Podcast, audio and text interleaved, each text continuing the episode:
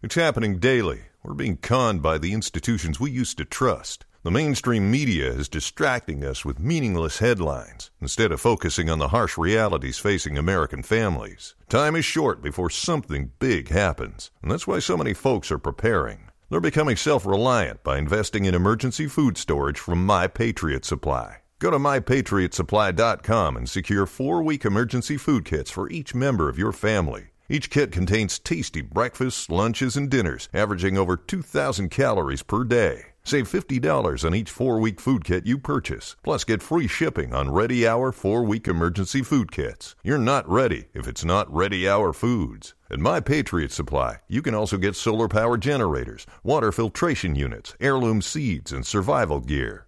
Order by 3 p.m. and your unmarked boxes ship the same day. Shop MyPatriotSupply.com today. MyPatriotSupply.com. This podcast episode is brought to you by Coors Light. These days, everything is go, go, go. It's nonstop hustle all the time. Work, friends, family expect you to be on 24/7.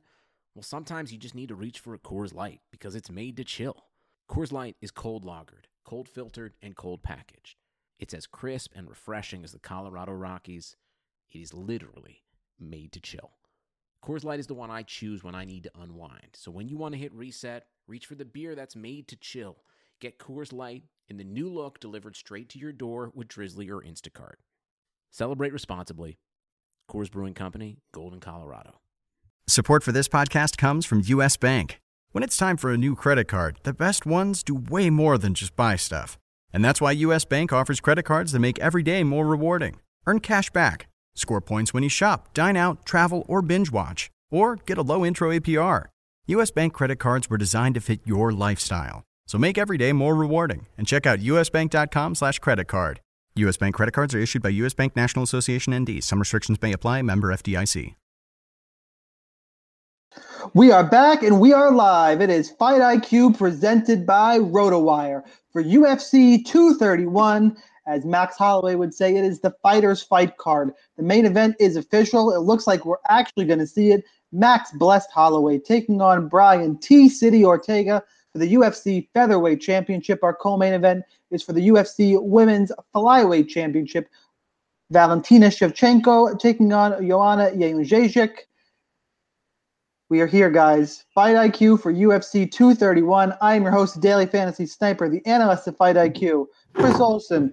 Yo, Sun Tzu, guys, I know you're as pumped up for this card as I am. A lot of great stuff to talk about. Let's start with this. Chris, what is the one fight you're looking forward to the most on this card, but you cannot say the main event? Oh, well, there's a couple. I'm actually – just pick one. I'm looking forward to the first fight of the night. I guess I'm really looking forward to Joanna and Shevchenko, of course. I'll say, just to sort of give us a middle-of-the-road fight here, I'll say Gilbert Burns OAM. That's an intriguing one for me. Joe, how about for you? Cláudia Gadelha. No, just kidding. I will say Gunny versus Cowboy Oliveira. You stole mine. That was mine. My backup to that, Thiago Maheto Santos and Jimi Manuwa. Yeah, that's a good one. This main event is... A lot of good fights on this card. Fight IQ, we're here to break this down with a DraftKings perspective. Fight IQ brought to you by RotoWire. Make sure to go to RotoWire.com/free. 10-day free trial to all their premium content. No credit card required. They have daily fantasy. They have season-long.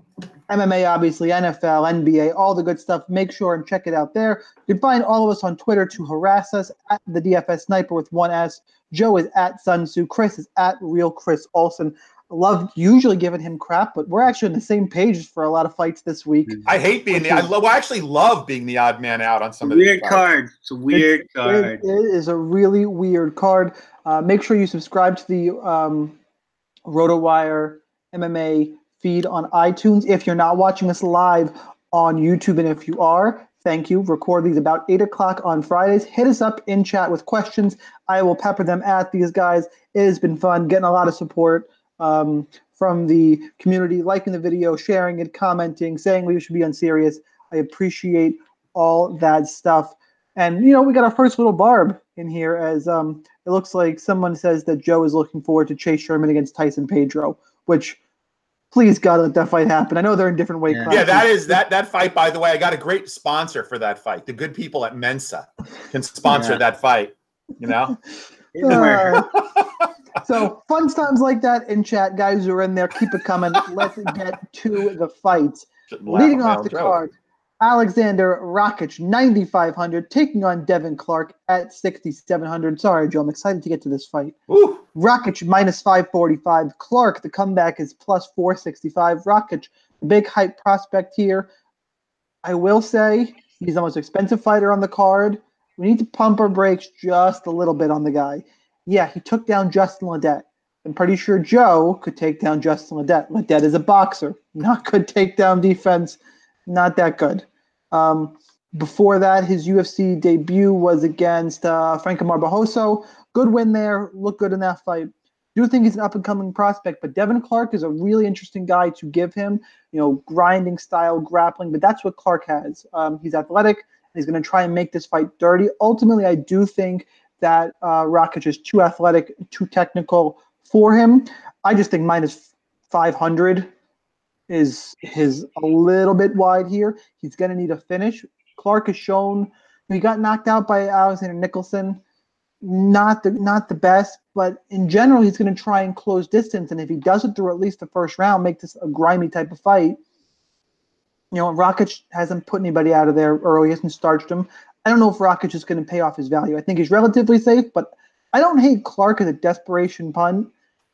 Well, I kind of do just because Joanna's on this card. If Joanna wasn't on this card, I'd be okay punting with Clark. I don't think you need him, but and I'll also mix in a little bit just because Rakić is getting a lot of hype, and I don't know. I think the lines are a little bit too wide for me, but ultimately I'm going to take Alexander Rakić in this one.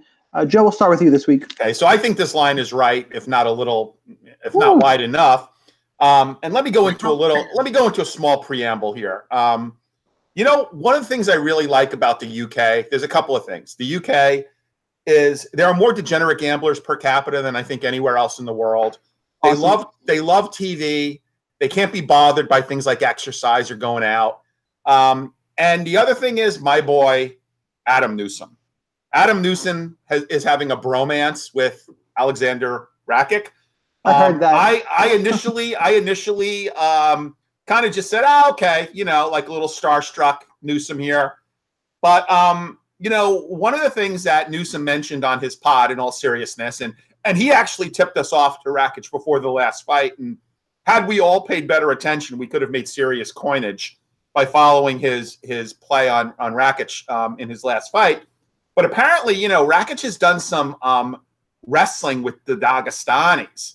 And I don't know. I mean, Clark could be a Division III-B junior college wrestling champion. Give me a Dagestani wrestler any day. So I am going to say that aside from having a massive size advantage over Devin Clark, and the fact that I honestly don't think much about Clark as an MMA fighter and he is at a severe striking disadvantage, I do not know that Clark will have any success taking Rakić down. Play one share of Clark or two share of Clark if you're mass entering into GPPs. But I like Rakić here. My only concern is he doesn't get an early finish, in which case that 9.5K may be hard to pay off, especially if you need 12X to win a GPP. So that's my only cautionary tale, but I do think the line is probably right. And I think Devin Clark will be his next fight will be in the PFL. Well, he did just beat, what's his name? Mike Rodriguez, who... Yeah, oh, here's the other thing. How do you take a guy down that many times and get a grand total of like 2 advances? I mean, so you could take the guy down, but you got no control. I'm just worried about... You hit on my biggest worry for DraftKings is him paying off the salary, right. And especially when we're going to talk about later. I mean, you mentioned in the open, Cláudia Gadelha is 300 cheaper. Yeah. It's hard for me to slam in some Rakić when there aren't too many dogs I'm looking to play, especially when I had one I was interested in that I convinced you of earlier. I know you brought me over the fence, and now we got Spencer, who I can't get up behind. Yeah. Right. So anyway, we'll talk about that later. Chris, you've been awful quiet over there. Are you going to pick? Yeah. Well, I've just been. Please pick Devin Clark. I've just been loading my counter argument here because I mean, as far as the fight, I'm picking Rakić, but I got to respond to what Joe said here. I mean, okay, he's training with Dagestanis. Luis Peña was wrestling with Khabib before his last fight. Doesn't necessarily mean anything. Clark is probably going to be the better wrestler here. Okay, having said that, you know, I like Rakić a lot. I picked him in that fight against Lydette just because I thought, you know, he had a much deeper skill set. And I think what's interesting about Rakić and that fight was, you know, Lydette was doing some of the right things. He was started checking kicks. He started going for his own takedowns. It didn't matter. Rakić was just a step ahead the entire time. He's a very physical guy. He's quick. He's a decent counter fighter. But one of my concerns about him is he leaves his chin up in the air sometimes. He also, as far as his kicking game, it's very active, but his hands aren't quite so active. He's more of a one shot at a time with his hands, and I think that Clark's going to have some opportunity to get in on his hips here. We haven't really seen him face a wrestler of any caliber. I mean, of his two fights, the better wrestler is probably Bajos, and that doesn't mean a whole lot. So I think it's not that controversial to say that Clark's going to be the best wrestler he's faced, and as you said, Sean, he is a grindy, jam-up kind of wrestler who's always going to be after you. Could it be the case that, you know, because we saw at the weigh-ins he's much bigger, could it be the case that Rakić is just more physical and can just outstrength him like that? It could be, but I think that you mentioned the his knockout to what's-his-face, Alexander or Alex Nicholson. He got like a chinny rep after that. You know, he hadn't been knocked out since. So I share your concerns about the price. And I think, look, I like Rakić to win the fight. But as you say, grapplers make money on DK, Sean. And for 6,700, I think it's a guy well worth taking a shot on. I wish we'd get some advances, as Joe would say. But I think we're all pretty much on the same page. I do want to respond to our guy, Cloud, in chat, who says Nina and Santos and cash. How much can I swear on a RotoWire pod, Chris? You know, just try to keep it to like four words. Okay. Well, you are batshit crazy, my friend. That's we will get to that. Yeah, unless Claudia's hurt, you know, do not play Nina and that other fight is a GPP fight, but we will get there. Somebody else in chat says he got schoolyard choked by Blachowicz. Yeah, he did. I do think Blachowicz is a little underrated, but not at least people love to hate Blachowicz, and Blachowicz is, I think, back on the sauce and decent. And yeah, I think we're mostly just concerned about the price, and we'll move on from there because we have to talk about Carlos Diego Ferreira, 9,200, taking on Kyle Nelson at 7,000. Nelson, 1 week notice replacement. He's a kickboxer. He's beating up a bunch of cans. I did something interesting. Somebody went, I think it might have been you, Joe, on Twitter, and if not, I'm sorry, said that at least he's beaten guys who have decent records. I went into the records of the guys he has that good record against, and they're all like 0-0. Like every guy he beat basically beat up the tomatoiest of tomato cans. Like it was. Oh, so you mean the guys that he beat who had good records? Their opponents weren't very good. Yeah, I will admit I did not go that deep. I was just curious. If you got a second on Tapology, go ahead and click around in there. It's I think Tapology was down. It was just down. I don't know. No, that would be sad. No, I mean just for a minute. Yeah. Right. Kyle Nelson is a kickboxer, and that is the one type of style. I liked Ronson in that. I thought he would be better from the outside and showed a penchant to stop takedowns. He stopped Kevin Lee takedowns. I wasn't sure how much takedown offense Ferreira had. He only has 11% takedown accuracy in the UFC. That being said, on short notice against a guy who is small for 155, look, I like Ferreira a lot in this spot now. He's aggressive enough. He's willing to fight. I think he can get this fight to the ground eventually. And the second this fight hits the mat, it should be an utter total mismatch. The line on this fight, by the way, which I skipped, Ferreira has odds value now, I believe, -450. Come back on Nelson's +400. So minus 450 for 9,200. Ferreira for me is in play in all formats. I don't see the hometown upset happening here. So Ferreira went from a guy I wasn't very interested in to a guy I am massively interested in. How about for you, Chris? Yeah, this is another third-stringer opponent, I believe. First it was John McDessie, then it was Ronson, and now we have Kyle. What's his last name? Nelson. Kyle Nelson. There you go, my old friend Kyle Nelson. From what I could see, he's a very wild striker. Tries to close distance. He can wrestle a little bit. I didn't really see a ton that I liked from him, quite honestly. And Ferreira has got a functional boxing game. He's not very quick, which leaves him open. Well, yeah, I mean that's the nicest thing I could say about it. But, I mean that's more than I would certainly say for Nelson's. I mean he can move his head a little bit. He can shoulder roll a little bit. But, he can get countered because he's slow and tends to not retract to his position. But I'm really not worried about any of that here. I don't think he hits hard enough. I think Ferreira is going to be the way harder puncher.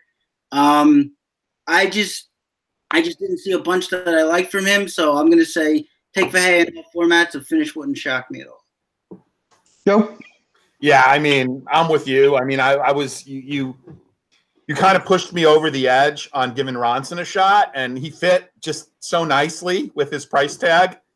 And now I'm like, okay, Ferreira is probably one of the – now, I don't know if it's safe to say he has the highest upside, but he is certainly one of the safest plays. Yeah. I mean, I would certainly lock him in cash. I don't know if he's better than others at his price point or similar for GPPs, but – you gotta love him. I mean, you gotta love him in cash, and that's my pick, obviously. All right, let's move on to someone I know Joe is higher on than Carlos Diego Ferreira, and I'm picking him to win. But you gotta explain why you're so high on Chad Laprise at 9,100, taking on Diego Lima at 7,100. Laprise minus 380, Lima plus 340. Lima has been on two seasons of tough. He cannot stop a grappler. He was grappled, by Jesse Taylor. He lost to Yushin Okami recently. Four fight UFC losing streak anyway.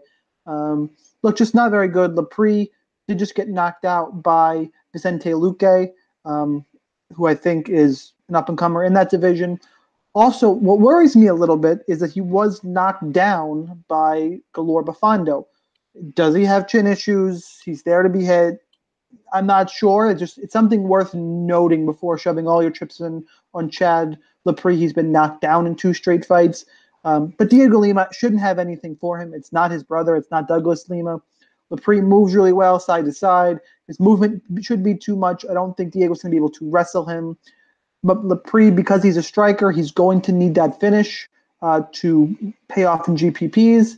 Obviously, Joe thinks he's really safe. I like him as a play. He's my pick. But, Joe, why do we love Chad Laprise this week? Look, this is as much a fade of Lima as it is an endorsement of Laprise.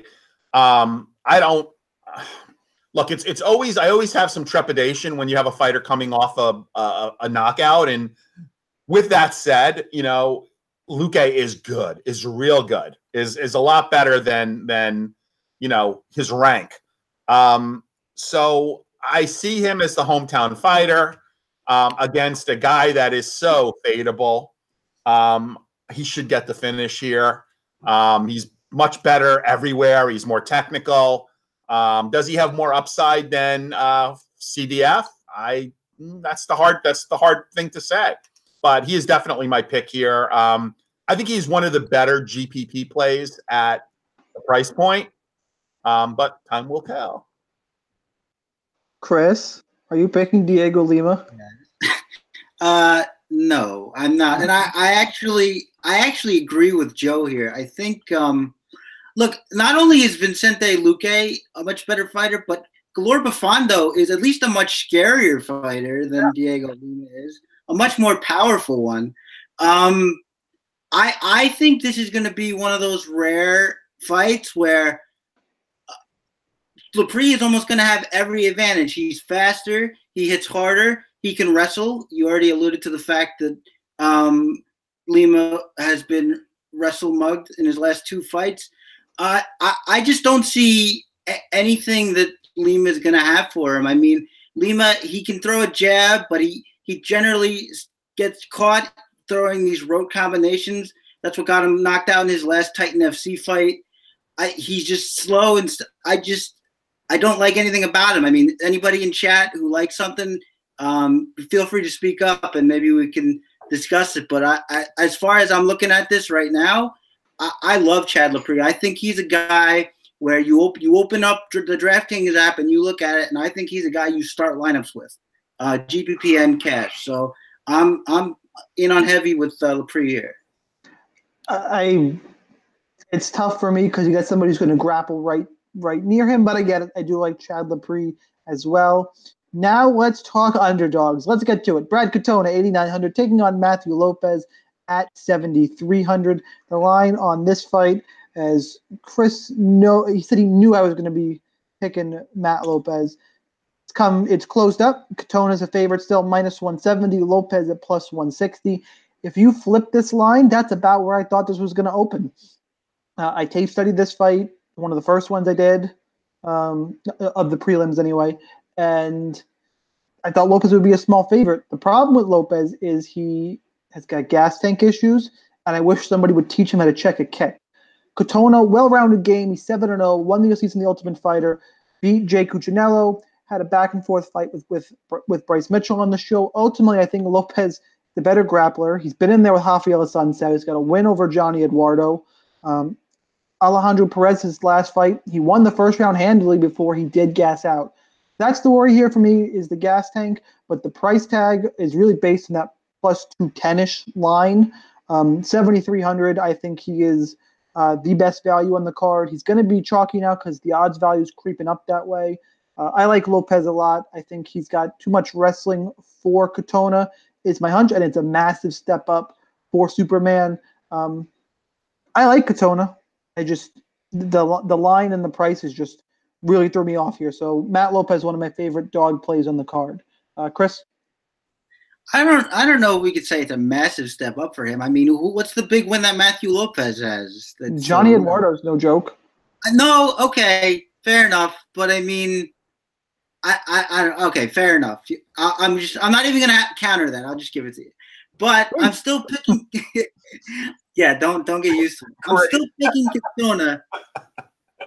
still picking Katona. Because, well, you alluded to some of it. The gassing out issues, the light kicking issues, which have been a problem for his last two fights now.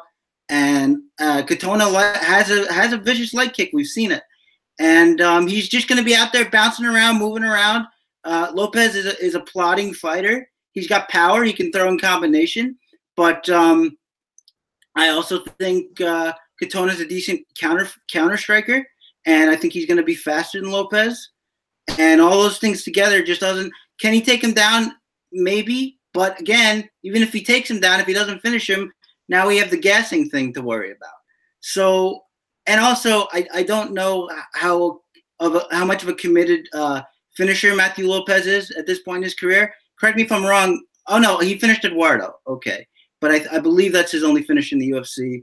I just don't love him. I understand grapplers, and I understand you want to take a shot on a low-cost grappler. That's fine. But as far as where the skill lies here, I think Katona wins the fight.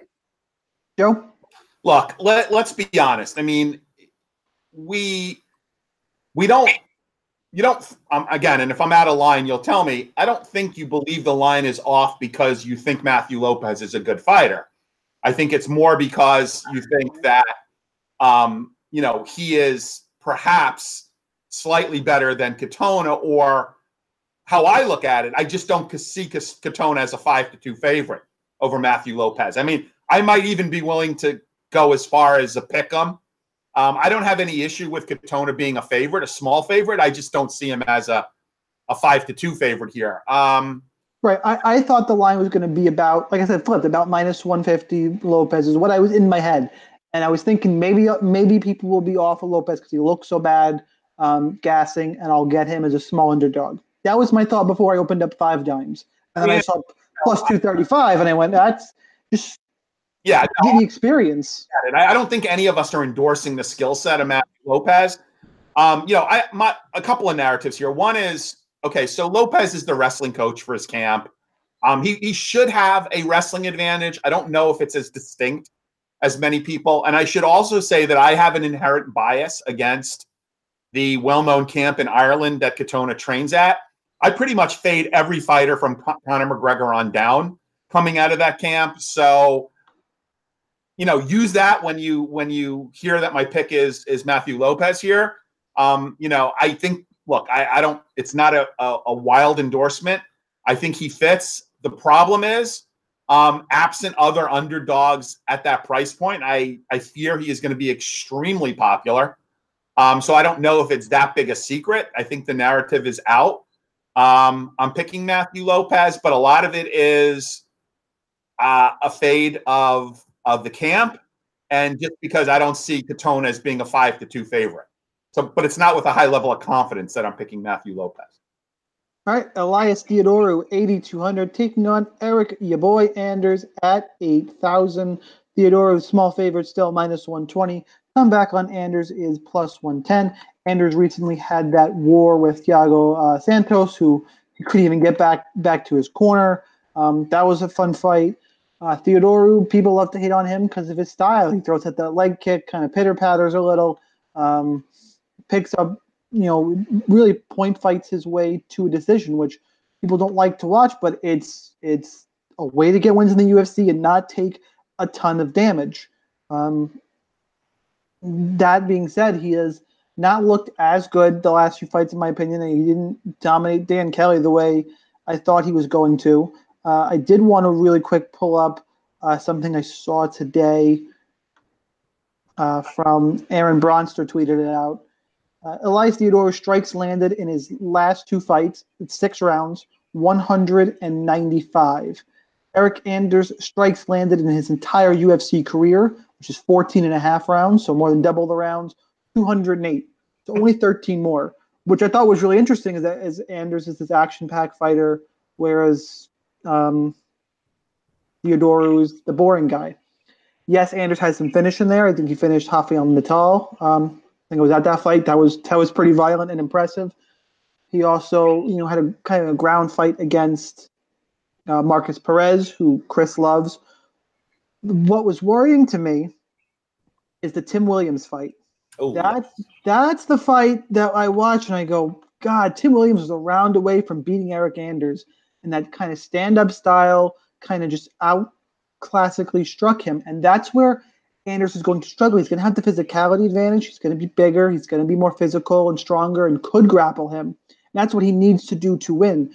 But Theodorou has been, training mixed martial arts for a much longer time. And Anders, the former college football player, it sets up well for Theodorou to get one of those types of decisions. I will say, though, that Theodorou is slowed down, like I mentioned. And what I think is interesting is that despite what I just told you and Theodorou being my pick to win the fight, I think Anders is by far the better DraftKings play, because if he wins, he gets a finish with his power. Maybe he learns something in the Santos fight, or he grapples. And at 8,000, he's the one I'm more willing to take a couple shots on in GPPs, because I do think he's that kind of a freak athlete to pull it off. But Theodorou is the pick to win the fight, which is an interesting spot to be in. Joe, how do you have Theodorou and Anders? Yeah, I don't know that this fight has a whole lot of DraftKings value as a whole. It might be a better fight to bet. I don't think this is a great stylistic matchup for Anders. I'm also concerned, you stole some of my thunder with the Williams fight. I also don't like how slow a starter he is. He is pretty much finish or bust. It's sad to say, but even if Anders ekes out a decision here, I don't know that he'll earn his salary. Just because he's a low output striker, he may go for a takedown or two, although, Theodorou seems to be pretty good with his takedown defense. This is probably a better fight to bet, to actually maybe place a wager on Theodorou. as much as it pains me, because I think this fight is going to probably be a contender for boring fight of the night, along with Chookagian and I. I am picking Theodorou. Chris? I actually agree with basically everything you guys said. The one thing I would point out is that if Anders is gonna spam takedowns like he did against Thiago Santos, he's gonna be in way less danger doing that. He's not gonna eat hard body kicks. He's not gonna have to deal with jiu-jitsu on the ground, getting swept. And I just think I think it might not be as bad of a style matchup. I know that Theodorou likes to move around and come in at weird angles. And the striking stat that you mentioned is funny to me, because I want to know if we're talking about strikes or significant strikes, because I don't know how many of those. Don't get me started on Fight Metric, because they're all significant. Yeah, I know. Well, I was just thinking about those fall away kicks that Theodorou likes to throw for range that impact so well. But look, if he's going to spam takedowns, we saw Scott Holtzman have success against Theodorou in the last fight. Tavares? Huh? Yeah, Tavares? No. Who's the last fight for what's his face? The model for wasn't it Dan Kelly? No, Trevor Smith. Oh.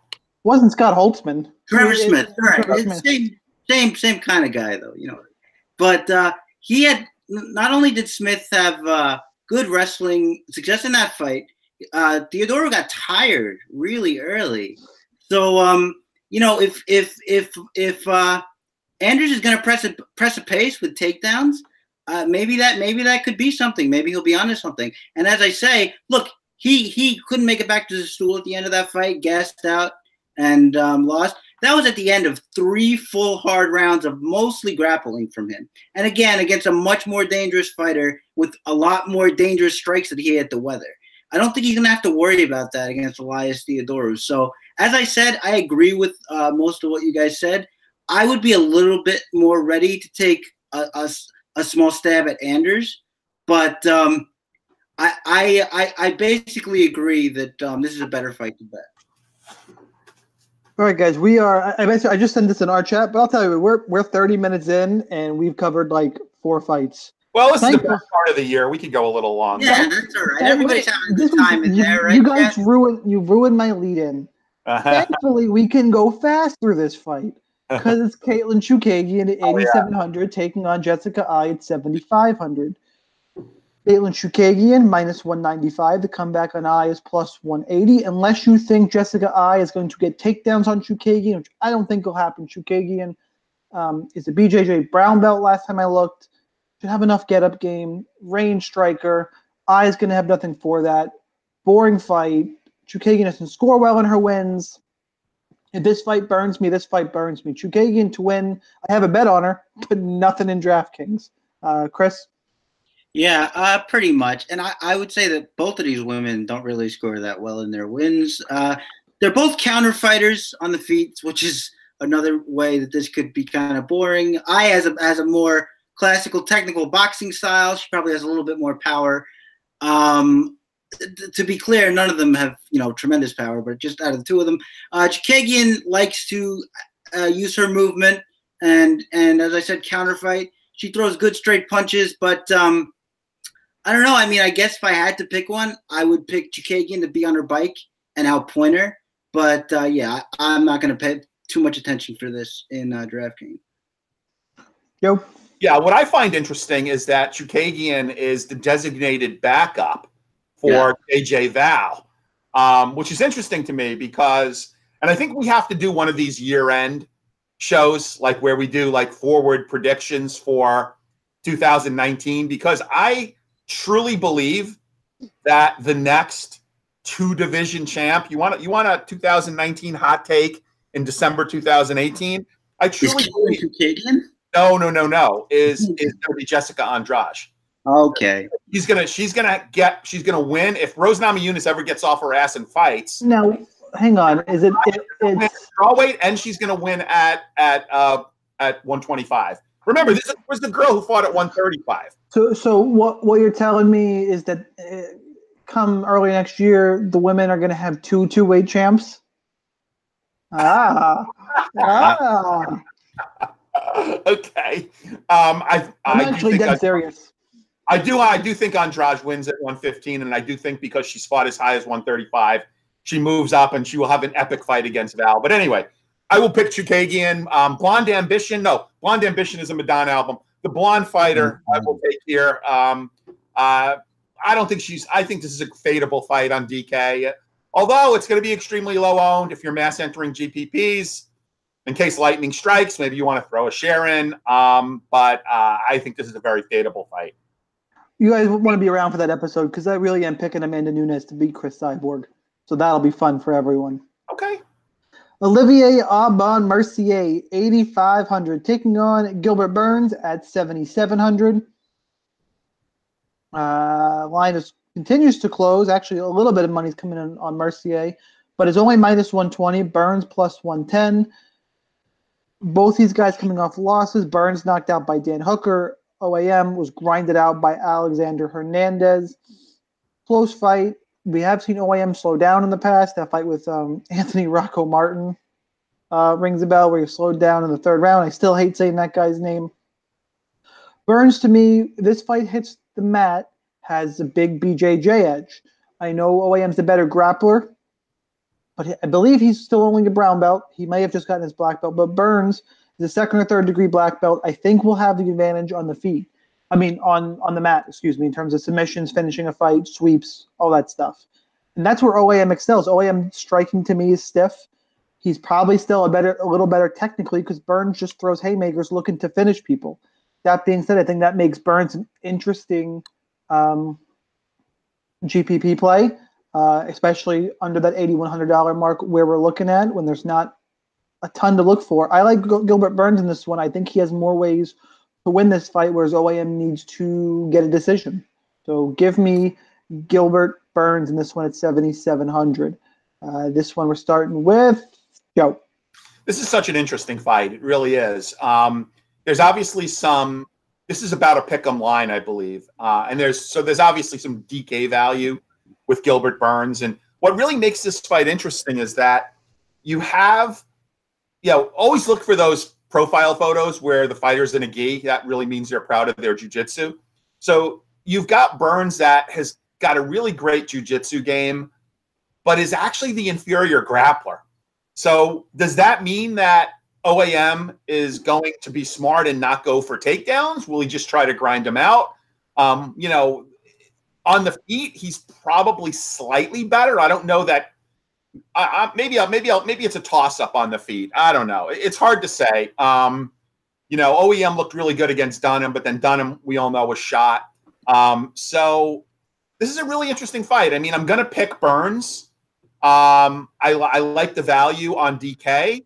I think he's going to be relatively high owned because if you're looking for guys, if you're looking for fighters sub 8K that aren't named Joanna Jędrzejczyk, I could see him being very, very popular. So I'm going to pick Burns, but I think this is a really interesting fight. Chris? Yeah, I like Burns way more than you guys do. I think you guys are right that who's a more technical striker might be up in the air, but I don't think it's going to matter that much in this fight just because I don't think that OAM is going to be able to take advantage of the holes that Burns is going to leave through his wild striking. I mean, Dan Hooker is a much more seasoned boxer, a much better counterpuncher. I don't think OAM is a counterpuncher. I haven't really seen it to speak of. He gets himself backed up in almost every fight. He's sort of a janky striker, throwing one strike at a time. Maybe occasionally he'll throw a 1-2, but generally it's one strike at a time. And we know that Gilbert Burns is at least a willing wrestler, if not a great one. We know that he will try to get the fight to the ground. Sometimes he'll do it as a response to getting hurt, but sometimes he'll just go for it. And I like that. I mean, in Gilbert Burns, we're talking about a guy who subbed out Charles Oliveira. So he's shown us his MMA jiu-jitsu bona fides here, and I think that as I said, if OAM was a more seasoned striker, and if I thought he was more capable to make Burns pay, for his powerful but kind of sloppy striking, I would be a little worried. But since I don't think that, I kind of think Burns is better everywhere as a default, and so I'm going to be on him big here. Well, but before someone in chat asked, did you say bona fides? Yeah. Oh, did you mean bona fides? It's bona fides. That's how you say that. Okay. Can somebody back me up on that in the chat? I would say bona fides, but I don't actually know what we're talking about. I zoned out for a second. So. Okay. Joe's trying to grammar police. No, you said galore buffando. That's how you say the guy's name. Someone in chat tell us whether it's bona fides or bona fides. Thank you. For what? What are we talking about? Bona fides, like when you present something that you're good at.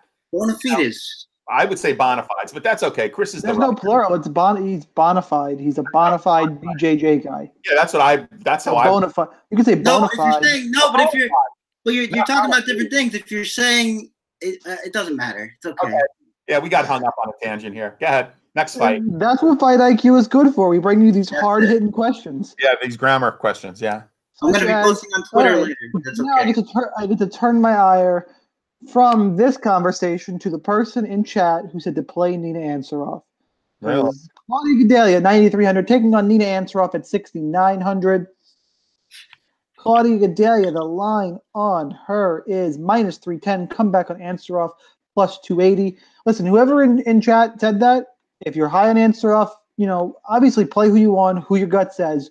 But you should go over the edge because you're going to get a ton of leverage because Gadelha should take down Ansaroff and beat the snot out of her. I know Ansaroff trained, you know, her partner is Amanda Nunes. That's nice. She hasn't fought a wrestler since Randa Markos. Randa Markos just had that single leg. Gadelha is better everywhere. You know, she before the, I believe it was before the Jocelyn Jones-Liebarger fight, was going to retire. And have a family. Right, yeah. And she beat Jocelyn Jones-Liebarger. She beat Angela Hill, two stand-up strikers, got by against Randa Markos. The only reason you would play Ansaroff is you think Gadelha is done, and you saw Esparza hurt her, and I get, you know, Esparza was injured in that fight, and you saw Jessica Andrade, who, as Joe mentioned earlier, it's a beast. You mean Gadelha was injured in that fight? Gadelha, yeah, sorry. Yeah. I mean, yes, exactly.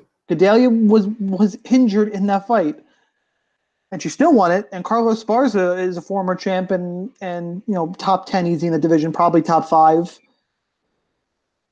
Look, Gadelha by grappling, I don't think Ansaroff could even really hurt her on the feet. That she doesn't possess anything to really scare me.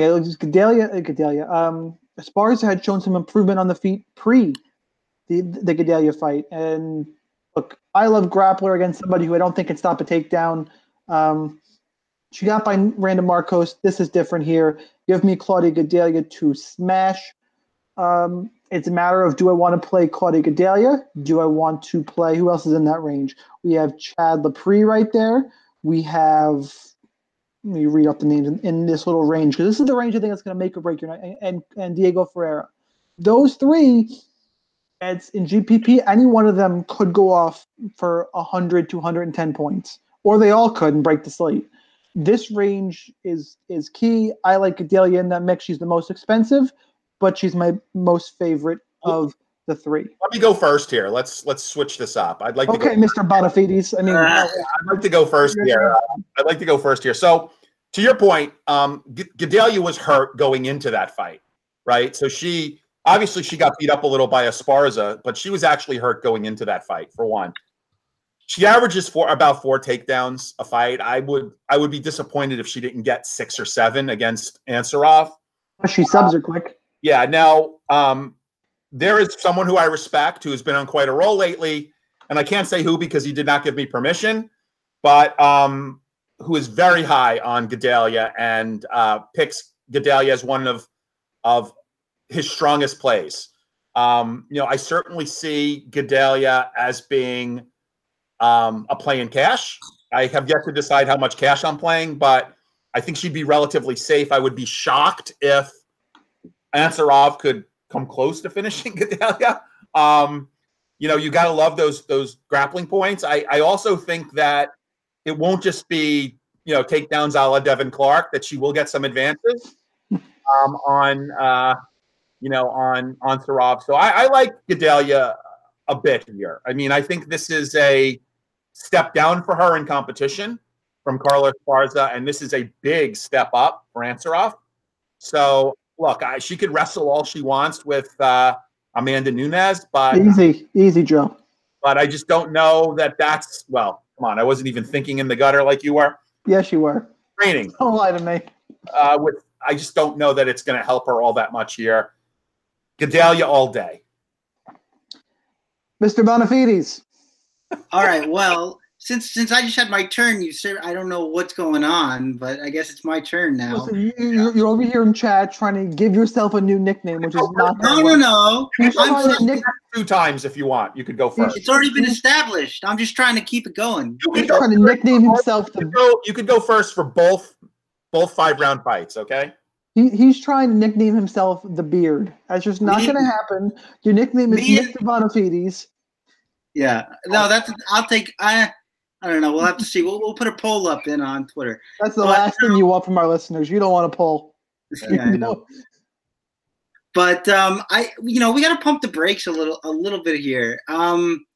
Look, you can't just hand wave the fact that Randa Marcos was like what 1-9 on those takedown attempts. You can't just say that doesn't mean anything. That's a committed, schooled wrestler that she was able to stop most of her takedowns. Timeout. But watch the fight, right? Out. You know, I'm not even gonna be. I'm gonna have a conversation. All right. This. You watched the fight. I know you did. How many of those shots? Just my counterpoint to it were single legs. Yeah, but it's still Gadelha's going to shoot doubles, which is a big difference. I think it's a different type of grappler. Is my only. Well, okay, but. I also I don't know. There might have been a couple double legs attempts. I don't remember specifically.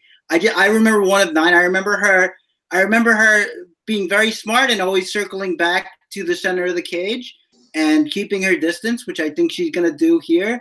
Also, and one of the big developments we saw from her in the last fight, and something I think she's really found here, was that calf kick. I really like that from her. I want to see her keep using it. I also think, as I said, she's going to keep good distance. I think she has decent boxing in space. And Gadelha, the first thing is, which I don't think anybody mentioned, but if they did, forgive me. I was lobbying for my nickname in the chat. But look, she gets tired, and if you force her to wrestle and she can't finish, she's going to get tired here again. We remember her first strong round against Andrade. I'm not saying to be clear that Nina Ansaroff is going to pour on the same kind of pressure that Jessica Andrade did. I'm just suggesting that I think her wrestling has a shelf life where she can only do it for so long before getting tired. I think that her combinations, Gadelha's, are basically counters, and they're pretty rote. I think that Ansaroff has some power. Maybe not as much as Gadelha. I don't know if Gadelha is going to be as strong in the clinch relative to Nina Ansaroff as everybody thinks she is. She might be a little bit stronger, but I don't think it's going to be anything overwhelming. And look, I'm still picking Gadelha to win the fight, but I think Ansaroff is plenty live here, and I think it's going to have to be by decision. But I just don't see her getting subbed out, and I think she can stop takedowns. And even if she doesn't, you have to worry about Gadelha gassing. So the pick is still Gadelha because I think she's more seasoned and I think she's the better grappler. But I would say if you're making multi lineups, like nobody's going to be on Ansaroff, and there's no reason for this line to be that wide. Fair enough.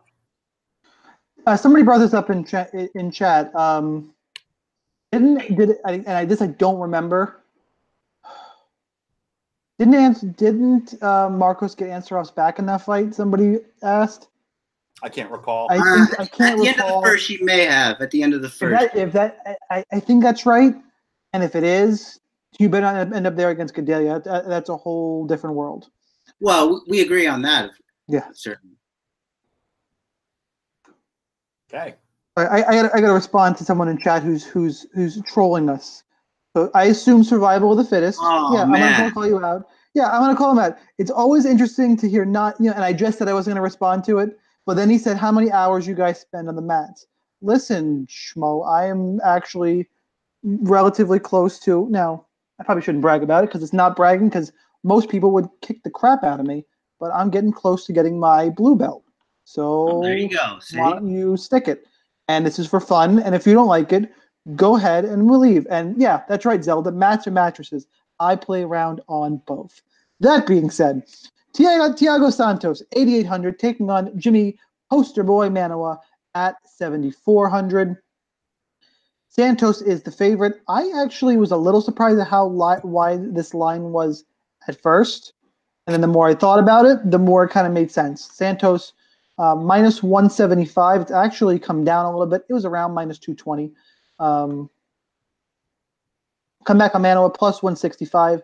Look, this fight should be kill or be killed. That's how Manuwa fights. We saw Santos against Kevin Holland. He looked good. That guy can take a beating. We saw him against Eryk Anders. Obviously, we know how that one went.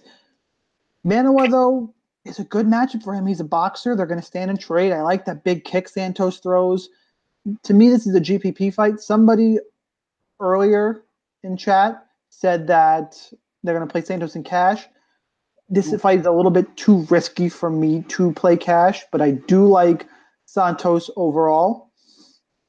I just Manuwa was fading down on the stretch. He lost the decision to Jan Blachowicz. He got knocked out by Volkan Ozdemir, and another one of those weird, wonky fights.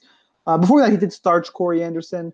Ultimately, it's a stand-up fight. I always like the kickboxer over the boxer. Give me Thiago Santos, who's also in better form. But most of my lineups that I don't have Thiago Santos in GPP, I'll probably have Jimi Manuwa in. Beard, we'll start with you. Yeah.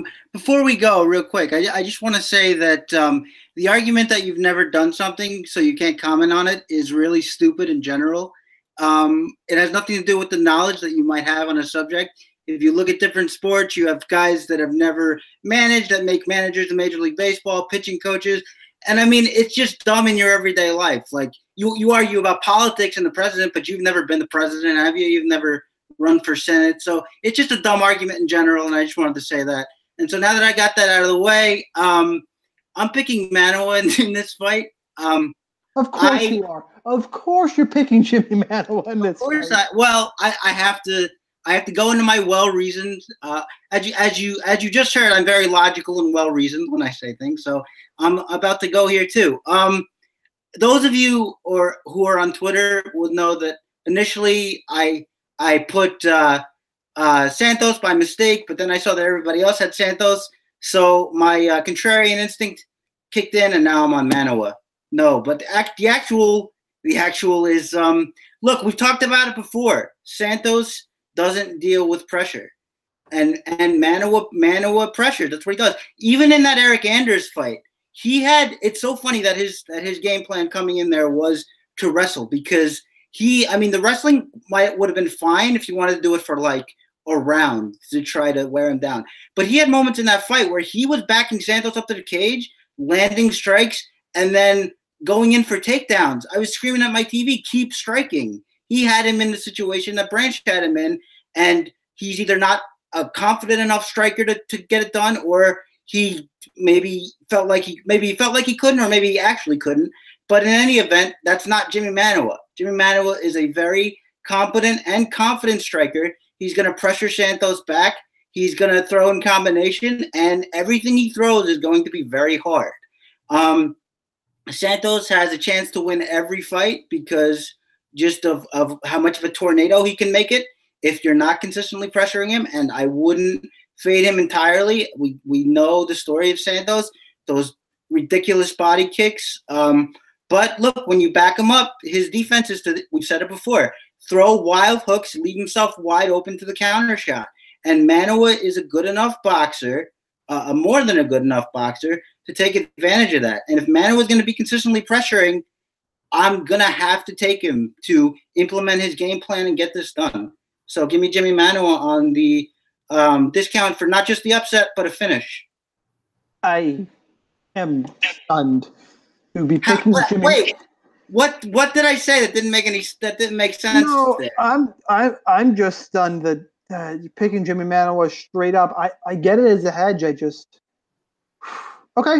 I mean, agree to disagree, which I had this argument on Twitter today too. It's okay that we disagree. Me and Krista like each other. We can still be friends. As I said on Twitter, our minds are still melding. It's in the plan. Oh, when we get to JJ and I can't believe that we're on the same side of that one. Anywho, Joe, waiting patiently. Yeah, so just to kind of add to the narrative, I'm pretty certain that like Awesome Mo and Chipotle Addict and A.E. Jones, they've never played professional sports before, but they've won millions of dollars in DFS. So that argument that none of us have spent any time on the mat is so not relevant here. I mean, you want to play me to a head-by-head, to a head-to-head in MMA, just name your stakes. I'll happily play you. With your mat experience, I'm sure you'll have a distinct advantage over me in MMA DFS. As it relates to this fight, I think one thing we all agree on is it is a fight to be targeted in GPPs. You have over a 5-to-1 finish prop. It's the highest on the slate to finish inside the distance. There is some James Tahuna narrative. Oh, you and James Tahuna. No, there is. There is some James Tahuna narrative here. I mean, namely, and tell me if you disagree. Manuwa has been knocked out by better fighters than Santos is beaten, right? That's the fact, right? So what's good about this fight is, and why it's a great fight to target, is that Manuwa does one thing well. He hits with power, right? Santos does 1.5 to 2 things well. So I think it's a very interesting fight. I picked Santos for RotoWire. I think he's got a little bit more diverse skill set. But would I be surprised if Manuwa caught him? No. I mean, I'm going to have a fair amount of Manuwa here, especially at that price point. I mean, in GPPs, that opens up so much. And I will never forget that, one of the greatest DFS nights of his life, by our good friend, the Big Marley, was having Jimi Manuwa in, and it made the nuts lineup for him against Corey Anderson. So, Manuwa does have that power in his hands. So I think this is a great fight to target. I think you should have exposure to both sides. I think Chris did a very good job in describing the technical aspects of this fight. So I'm not going to go over that again, but target this fight, play both sides in GPPs. Yeah, see, Chris, I think that's more what I was looking for. Picking Santos, but Manuwa, you could say, is more alive than people think, et cetera, et cetera. I would have got there. Picking him straight up, agree or disagree. That being said, let's move on to a fight that I think is getting – this is where I'm going to be the anti-Chris here. I am anti-chalk dog here. Hakeem Dawodu, 8,600, taking on Kyle Bochniak, 7,600.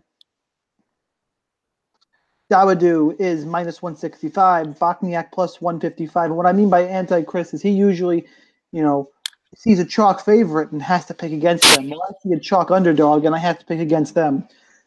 Everyone's high on Kyle Bochniak. I get that he's tough. He looked good against Zabit, but the guy should be 1-4 in the UFC. He got the decision against Henrique Barzola, and I still can't figure out how. His one win is over Brandon Davis. He got 3 takedowns and scored 62 points to win in that fight. He is a gritty fighter. He does not score well in his wins. I know Hakeem Dawodu in his UFC debut, he got choked out by Danny Henry, and he also didn't score great against Austin Arnett. Ultimately, I think he's the better prospect. I think he's faster, and Bochniak is going to want to kind of grind. I think he's going to have a hard time catching Dawodu. I've seen people are using MMA math with he looked good against the beat, and me and Joe were at that fight. That was phenomenal, a good performance. But this is a different fight. Dawodu's going to stick and move and just be quick. I'm not sure how well Dawodu scores, but he's going to be so under-owned. I might take a shot or two on him. Ultimately, I think this fight plays out on the feed.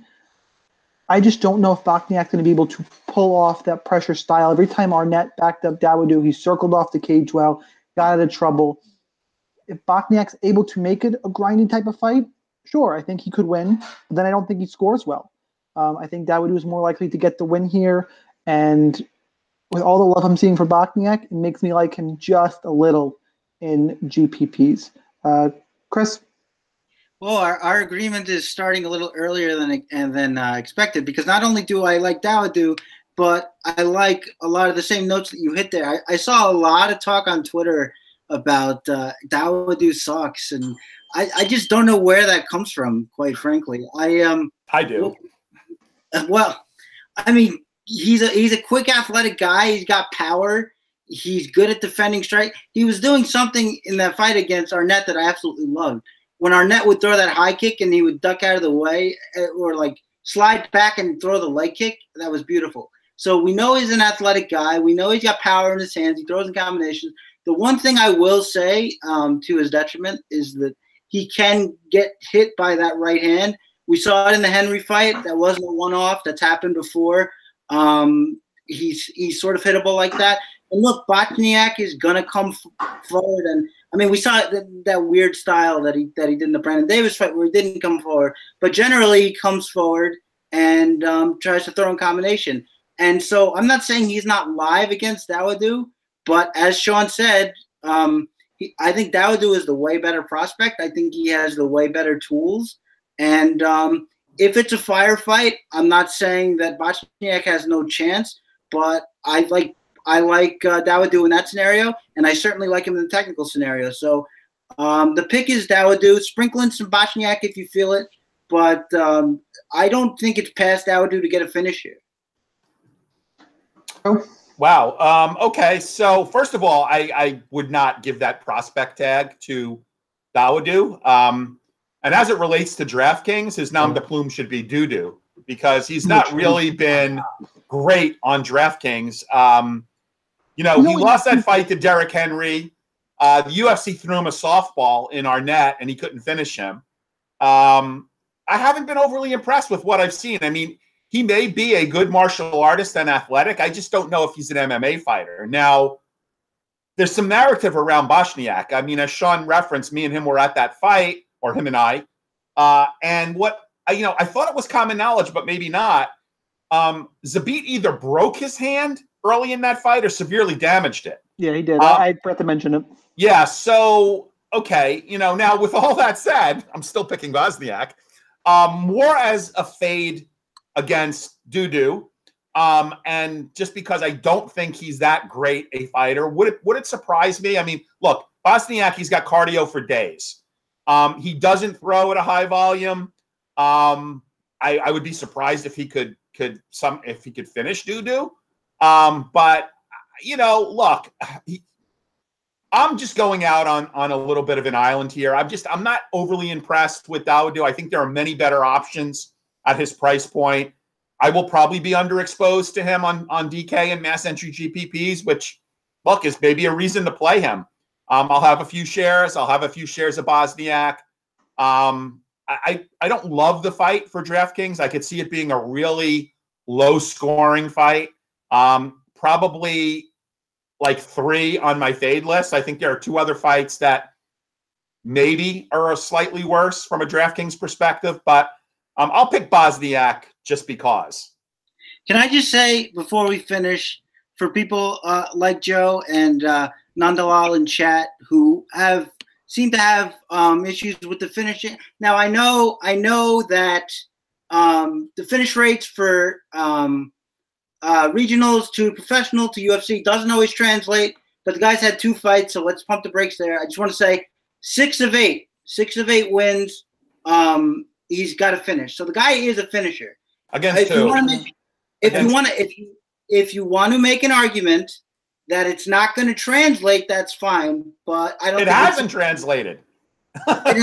Well, he lost one, so that doesn't count. Right, well, yeah, and he got finished. Right, that's what I'm saying. You can't finish a fight, you lose. Yeah, but how do you not finish Arnett, though? I mean, come on, it was a softball. I mean, it was in his own backyard. I know, but he could have finished that fight anytime he wanted to. Sandhagen finished Arnett. Sandhagen did it. All right, hang on, time. I'm too busy arguing in chat. I gotta break this up because we have to talk about Gunnar Nelson. Oh yeah, this is a very good fight. Taking on Alex Oliveira at 7,800. This is me and Joe agreed. Other than the main event, the fight we're looking forward to the most. Gunnar Nelson minus 140, Oliveira plus 130. Gunnar Nelson is ripped out of his friggin' mind. Back at home in Iceland, no longer at SBG, so that's good for you, Joe. It is. Oliveira coming off of the just torching of Carlo Pietrasali Jr., which, I mean, I don't know why that was even a fight, but it was. Beat Carlos Condit before that, lost to Yancy Medeiros, and had that vicious knockout of Ryan LaFleur, which, by the way, I still can hear that uppercut. I was at that fight as well in Long Island. That was crazy. Anyway, this fight is interesting. Oliveira moves forward, pressure. Both these guys finish or get finished, it seems like. By the way, Gunnar Nelson most recently had his eye gouged out by Santiago Ponzinibbio. I will say, well, I think Ponzinibbio is a dirty fighter. The really bad one, I don't think it was intentional. I've seen him throw some shady stuff, but like the eye hook. Grabbing his shorts? that was no good. That was a foul. That was intentional. I'm saying the eye hook where he almost blinded Gunnar, I don't think that was intentional. Anyway, I'd like to give him the benefit of the doubt. I'm with you. Yeah, exactly. Oliveira moves forward. Oliveira, we've seen be taken down before. And he's been different fight, but he was subbed before, was triangled by the other cowboy, Donald Cowboy Cerrone. Carlos Condit took him down in that fight, and if Gunnar Nelson can get him down, he's the better BJJ practitioner. The problem is Alex Oliveira, I think, is underrated in the feet. The dude hits hard. I've gone through another podcast. After you fight him, if you get in a war with him, it seems to change your career. You know, he basically retired. I can't remember his name now. Of course, it's James Mutashri. Basically retired him. You know, Will Brooks, I think, took him down in that fight before Oliveira got him out of there. Ultimately, I like this fight to finish. I'm leaning Gunnar Nelson. I think this fight at some point finds its way to the mat. I think even Oliveira at his best will clinch up, and that just gives Nelson a shot. I am not overly confident in this fight, but I do think it finishes. I think it's a really good GPP fight. Give me Gunnar Nelson. Joe, what do you got? So there's so much compelling narrative around this fight. I mean, I've made it widely known that what I like to do as soon as salaries drop is create a lineup real quick, just off the top of my head, see what that lineup looks like. So the first lineup that I created had Cowboy Oliveira in it. And then as the week kind of went on, I started thinking about, okay, I really like that Gunnar is training at the super camp in Iceland.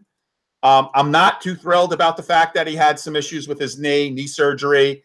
I don't like the fact that he's taken a year and a half off. I do like the fact that, you know, aside from, you know, Damian Maia in his prime, that, you know, Gunnar might have some of the best jiu-jitsu, you know, in the weight class. Cowboy is a fun fighter, a great fighter on his feet, prone to gas. If this goes into the deeper rounds, you know, give it to Gunnar. So I find this a very interesting fight to target. I mean, I wouldn't fault anyone for, you know, taking the price savings and playing Oliveira, but you know, things have pretty much shifted for me. I'm now like, I have more of a lean towards Gunnar Nelson, you know, to win the fight, given the concerns I mentioned, the year and a half off, you know, the knee issues, you know, the fact that Cowboy's been way more active. He has to be, you know, having 3 kids with 3 different women who all live on the same block as he does, he's got to continue to fight. So, yeah, I am going to go to Gunnar. But, you know, I think this is a great fight to target. Chris? Yeah, I agree it's a great fight to target. Cowboy Oliveira, one of my favorite fighters in general. I just love how the dude fights. He always goes to war, and he always looks like he's having a great time. As far as the fight goes, I mean, look, when I – watching tape for this fight and watching the Yancy Medeiros deserves a medal for being able to get out of that first round. I still don't even know how he did it. I think that Oliveira was expecting to finish him and didn't, and maybe that, you know, going into later rounds kind of messed it up. But my point is that, you know, Oliveira is a guy who just keeps coming at you. Even if Gunnar Nelson gets takedowns, we've seen others get takedowns, as you mentioned, Carlos Condit. Not to mention a really good wrestling grappler in Ryan LaFleur. These guys couldn't get anything done. In fact, it was Oliveira who got up off the deck and ended up finishing both of those guys. I just think he's freakishly athletic. He uses his length and his strength to full effect. He can wrestle. He can grapple. I wouldn't expect him to out-grapple Gunnar Nelson, but if he wants to get offensive takedowns, I wouldn't put that past him. And the biggest thing that I say for last year is that Gunnar Nelson's just really hittable. I mean, he's got that Conor McGregor style where he keeps his hands down and goes in and out. But the thing about that is you've got to have Conor McGregor head movement to make that work. And even Conor McGregor gets hit quite a bit. It's because you can't be keeping your hands down at these high levels like this. For all you want to say about the eye pokes and the shorts grab, and there was some dirty stuff in that fight, no question. It was a very clean overhand that stunned Gunnar Nelson initially. So I just can't trust him to look. If you were just gonna wrestle the entire fight and just try to mug him, that would be one thing. But I don't think I can trust Gunnar Nelson on the feet. Can he explode into some counters and maybe hurt Cowboy, maybe, but I don't trust him to land something that hard on Cowboy to significantly change the fight. And I don't think the grappling on its own is going to get it done. So I'm going to pick Oliveira here to probably get a stoppage. You know, some really good points, but you know, I think it sums it up really well. The guys in chat, I actually want to read this because I think it sums it up really quick, really well. Our boy Will says if Conda can take him down, can take Oliveira, so can Gunnar. I think that's fair. Yeah, no, that's talking about the striking. Gunnar, you know, the overhand, it won't stun Cowboy like it stunned Joban. Absolutely, like Gunnar's striking kind of improved, but not really. I think that's what it comes down to. Oliveira needs it on the feet. Gunnar needs it on the ground. I think Gunnar can get it down there. So I'm picking him. But as Chris said, if ultimately if he eats enough shots on the way in, Oliveira wins. So I think it's a great GPP fight. For what it's worth, I'm not, full disclosure, I'm not a tout better. I do bet on the side, and I post those just for free because I like to do it. Better at DraftKings, but I did bet the under 1.5 in this fight. I think it was like plus 100. If you're into that. Anyway, Valentina Shevchenko, 9,400, taking on Joanna Jędrzejczyk. I'm going to call her Joanna Violence the rest of this podcast for 6,800. To me, we can argue about this all day long. This line is 100% out of its freaking mind. It's now at Valentina Shevchenko minus 315. A comeback on Joanna Violence plus 285. Look, you can yell at me all you want that she beat her years ago when they, you know, I think 3 times when they were doing Muay Thai. Great. This is MMA. I get that. I'm not even going to argue with you that Valentina should be the favorite. You know, she's going to have a size advantage, although I think it's good for JJ that she's going to cut all that massive weight, which a lot of me is what attributing that Namajunas knockout to. Let's get the Sheesh Chinny thing out of here. They're 125-pound women. Let's not expect a flash KO. Shevchenko is a counter striker, and JJ pushes the pace. If this goes 5 rounds, like I think it should, and the odds would indicate, in a decision, JJ being the volume striker is absolutely live to steal 3 rounds, 100%. Valentina Shevchenko could do more damage and counter her up, and if you get good enough judges, she could win 50-45. I just think this fight is way too wide. Expect to go the distance. Give me JJ in cash. Even if she loses, I'll take my 30 points and move on. I really think it helps her bumping up a weight class, as I mentioned. Shevchenko has shown some flashes of the ground game, but she wants to stand and trade. Like, they're going to stand up. They're going to basically have a Muay Thai match with MMA gloves. And while we've seen that, this is 5 rounds of pressure and the way MMA is scored. I just think Joanna is live absolutely more than this price tag would indicate. And by the way, the worst thing about Shevchenko possibly winning is listening to her fans. And that could be why I soured on her a little bit. A couple things I want to throw out there.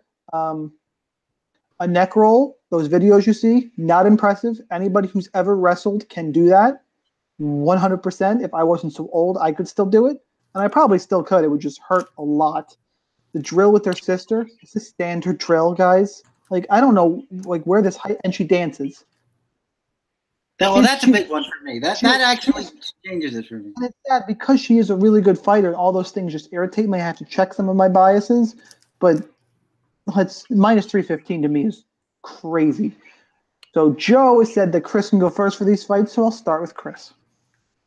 Well, yeah, I have zero understanding of why so many people are thinking that three fights years ago in a different discipline hold any weight here whatsoever. They don't. Even if it were the same discipline, I mean, look, Sean, you're a tennis guy, right? So if you see head-to-head matchups that are more than 3 or 4 years old, you don't even look at them pretty much. They're different people at that point, and we're talking about a different discipline.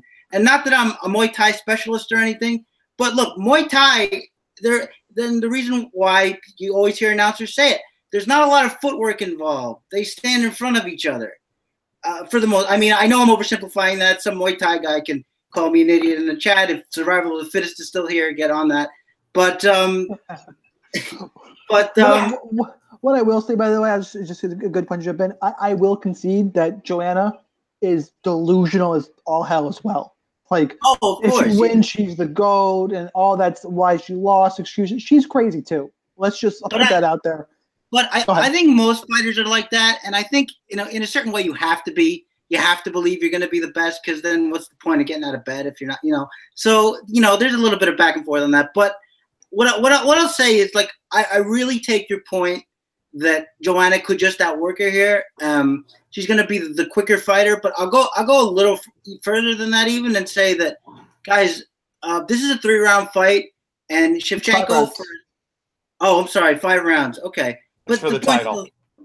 Yeah, no, you're right. But the point still stands that she's made some improvements, but she is still a very slow starter.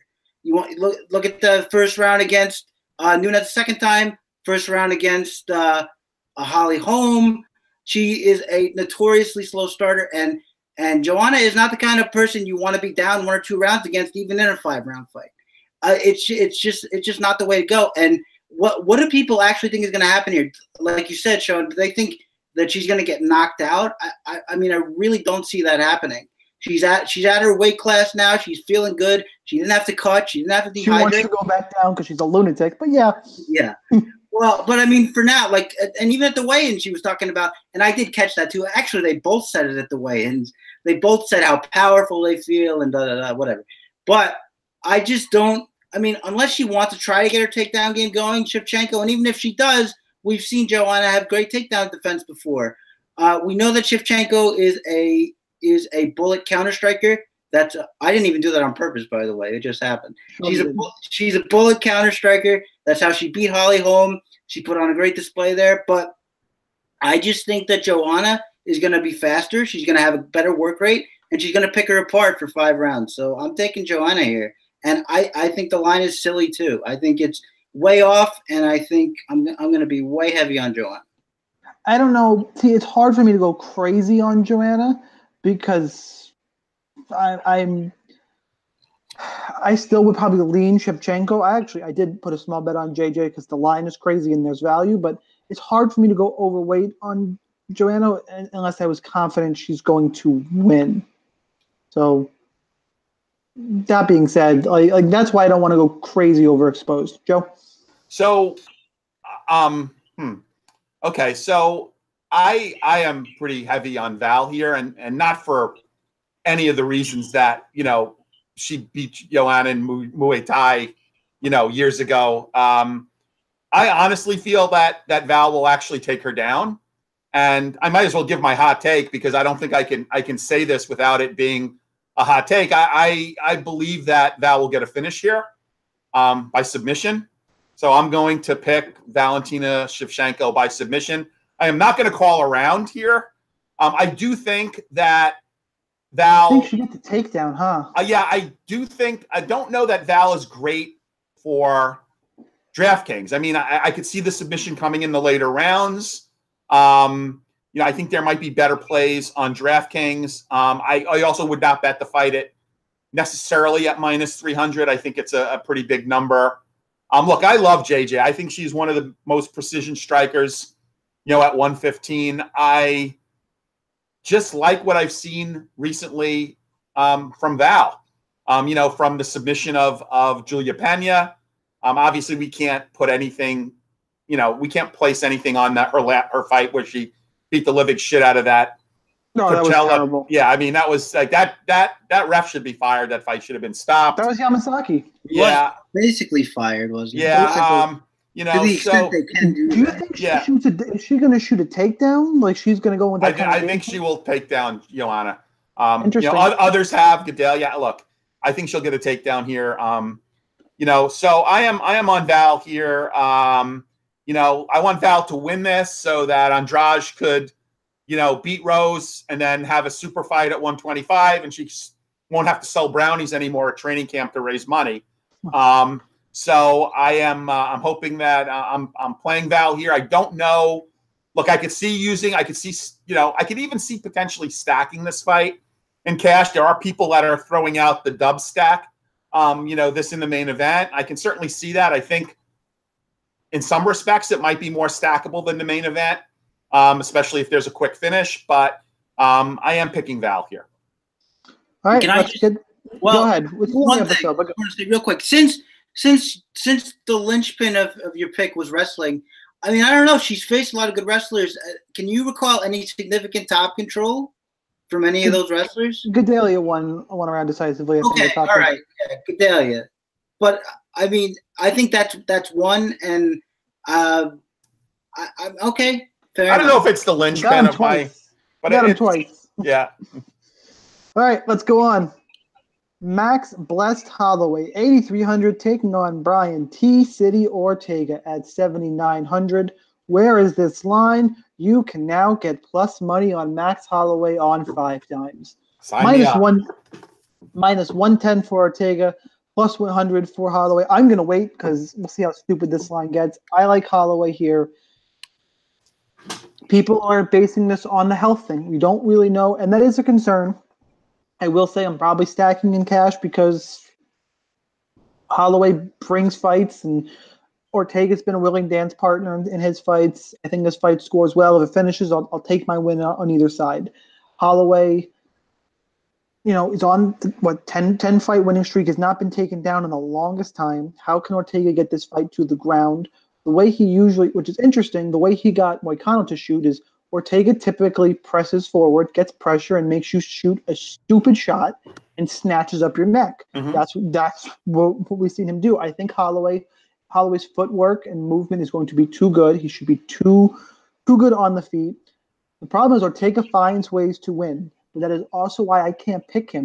I can't pick a guy who routinely falls behind in fights. I know he beat Cub Swanson decisively, good win, and same with Frankie Edgar. But before that, he was losing to Clay Guida, got a submission.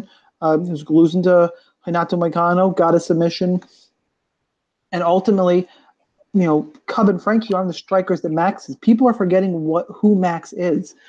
And you have to assume he's coming back healthy. That is, of course, the big if here. And if you want to pick T-City, I can get it. You really think Max Holloway is compromised, not the same. Looks fine. He always looks drawn out, looked fine on the scales for what he was. I actually thought side-by-side picture, Ortega looked worse. Give me Holloway to win here. I will say that where this fight is priced, I'm probably going to have a ton of both shares and GPPs. Yeah, but give me Holloway. Until I've seen him slow down in the cage, I can only base things on what my eyes see, clearly. So give me Holloway to win. We're going to go, my guess or prediction, 4th round TKO for Max Holloway. Chris, start us off with the main event. All right. Well, like you said and how you started, you can't talk about this fight without hitting the injury or suspected injury angle. I'll go quick since you basically Since you summed up my thoughts on that part. I think it's way too much under a microscope now, like where people are trying to take comments he made in interviews where he stumbled over his words maybe, and they're going, see, I mean, he's a fighter. Like, let's be like – No, yeah, of course. I mean, you know, he's not going to – he's always sort of had that laid-back draw kind of speech anyway, but whatever. I just think – and also, like, guys, didn't we learn from the Ngannou fight? I mean, you can't assume that much going into the cage. Could it be the case? Sure, but just constructing that narrative and running with it, I think, is dangerous. Skills win fights. We don't have any real knowledge of an injury. Just go by the skills. Okay. Having said that, I think the gap on the feet is just so big, and I don't think I'm saying anything that is news to anybody specifically. It's not that Ortega's on the feet hasn't gotten any better. He does. But, I mean, if you just want to look at something very basic, like look at Brian Ortega's jab and then look at Max Holloway's jab. Brian Ortega's jab is a paw-out jab. It's kind of just like he throws. The Max Holloway jab, and we saw this in the Jose Aldo fight, is a stinging jab. It is thrown for a purpose. That is indicative of the levels of strikers that they are. I mean, T-City's striking is functional as a means to survive in the fight and maybe score some points. Max Holloway is a striker. He's got a good kicking game. He's got power for the division. He plays with tempo a lot. I just think he's so smart in there. Now, the one thing I will say about Ortega is he doesn't have to get you to shoot. Like, he doesn't get takedowns, but he doesn't have to get you to shoot either. If you remember in that Cub Swanson fight, he can wrap you up and then get something on the feet and then take you down from there, which I think is a good it's a good adjustment from him, and it makes him even more dangerous. Even still, though, I think Max's movement is just too good to be caught in a grappling scenario if he doesn't want to be. And I think he's going to keep this on the feet and pepper him over 5 rounds and get a nice meaty decision. Did you say meaty decision? Big, yeah. Meaty decision. Oh, that makes me want to just dry heave. Huh. Big, meaty, Joe. Juicy decision. Okay, so for those of you that may have tuned in to Alpha earlier, well, first of all, thank you. But secondly, I'm going to say a lot of what I said about this fight on Alpha. I think the only way that you could be highly confident in Ortega, there's 2 reasons. One is you truly believe that Max Holloway is diminished by whatever random mystery illness affected him. Caused him to, he's never been a wordsmith to begin with, but you have to believe either that he is vastly diminished or that Ortega has geometrically / exponentially improved his striking, overnight. Those are the only two reasons you could be highly confident. Now, I'm not saying. But you do know that, as Will would say in chat, that striking he's improved on, it is clearly just an extension of Gracie Jiu-Jitsu. Well, like, okay. You know that, right? Okay, so I'll buy into that. So I'm not saying that Ortega can't win. I'm just saying that for those people who are like so confident in Ortega, those are the only 2 scenarios under which I could see a high level of confidence in Ortega. I mean, Max has fought the who's who at 145. Max is clearly a superior striker. He's faster on his feet. He's got high fight IQ. He's not easy to take down. So, again, look, I like Max here. I mean, I am not buying into the, that the diminished narrative. I mean, if I, and I'm going to have shares of Ortega because we've seen Ortega snatch victory from the jaws of defeat on many occasions. So I will have shares of Ortega. I think it's smart to have shares of both fighters, but picking a winner, I think he's got a great price point. The winner is Max Holloway. All right, let's move on to hot takes. I'm going to explain hot takes because it seems like we have some new people watching this week. We're up to 20,000 live viewers. Wow. If you're not in live chat, you're not going to understand what's going on with that one. We're doing all right. Hot take, we are going out on a limb here. Nothing, Joe, this is for you. We're going out on limbs with these. And these DraftKings specific, a bold prediction. Obviously, that is what a hot take is. Chris, you are actually, Joe, we already well, I gave you mine. Go ahead and restate. I'll restate it. It's Valentina Shevchenko by submission. Chris, you have your hot take ready? I have it already. Now, on this card, we have 3 fighters below the $7,000 pay line. I think 2 of those 3 fighters are getting a W. Wow. If, Well, then you better be picking Devin Clark because I can't. Oh, she's picking what? Nina Ansaroff and. I'm saying the take is any two. I get it. If any two get it, that's my hot take. That's a hot take. That's a hot enough take. Yeah, I can allow that. That is. I want to say meaty hot, but that's just disgusting. So meaty and chewy. It's the other adjective or descriptive adjective that he used was plenty. So that could be plenty hot. I heard him use plenty today. Plenty meaty. Not a word that I use a lot, plenty, but we can let him use plenty. All right, we are. My hot take is going to be. Wow. I'm gonna get really. I'm just gonna get specific with mine. So you guys can video this. The winner of the, and I'll give you a thought of how I'm thinking for GPPs. The winner of the following three fights: Nelson Oliveira, Holloway Ortega, and Santos Manuwa. All three of them end up on the winning GPP lineup in the $8 tournament. The optimal lineup in the $10. In the $10 this week. I'm gonna allow that just because of how specific it is. Yeah, that's those are finishing fights. So And okay, if you want me to get real out there, which is fun, so why not? You have a fourth fight. Yeah. No. Let's we will say, you know what? I'm not even playing her, but Ansaroff? No. I was gonna say Katlyn Chookagian does something, but I can't even get behind it.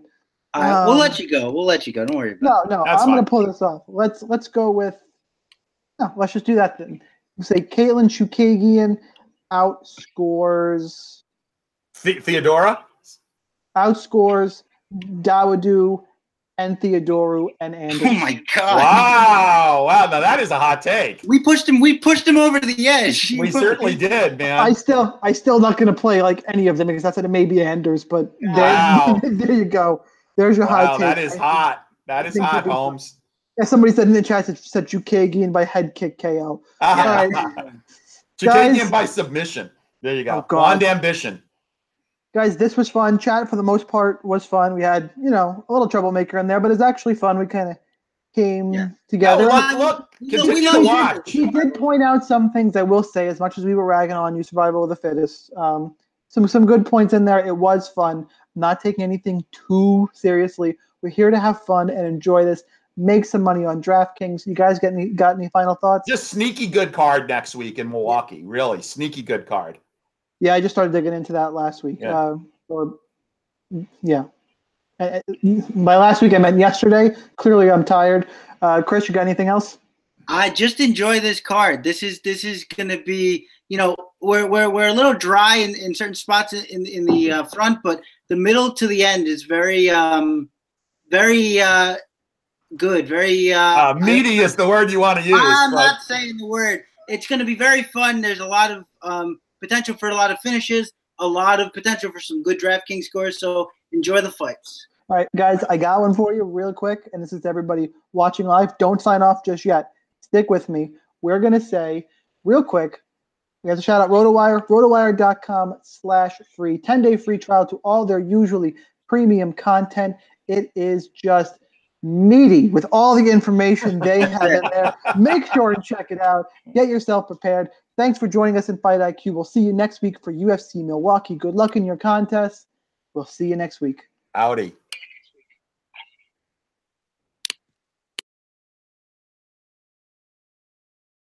Everyone is talking about magnesium. It's all you hear about. But why? What do we know about magnesium?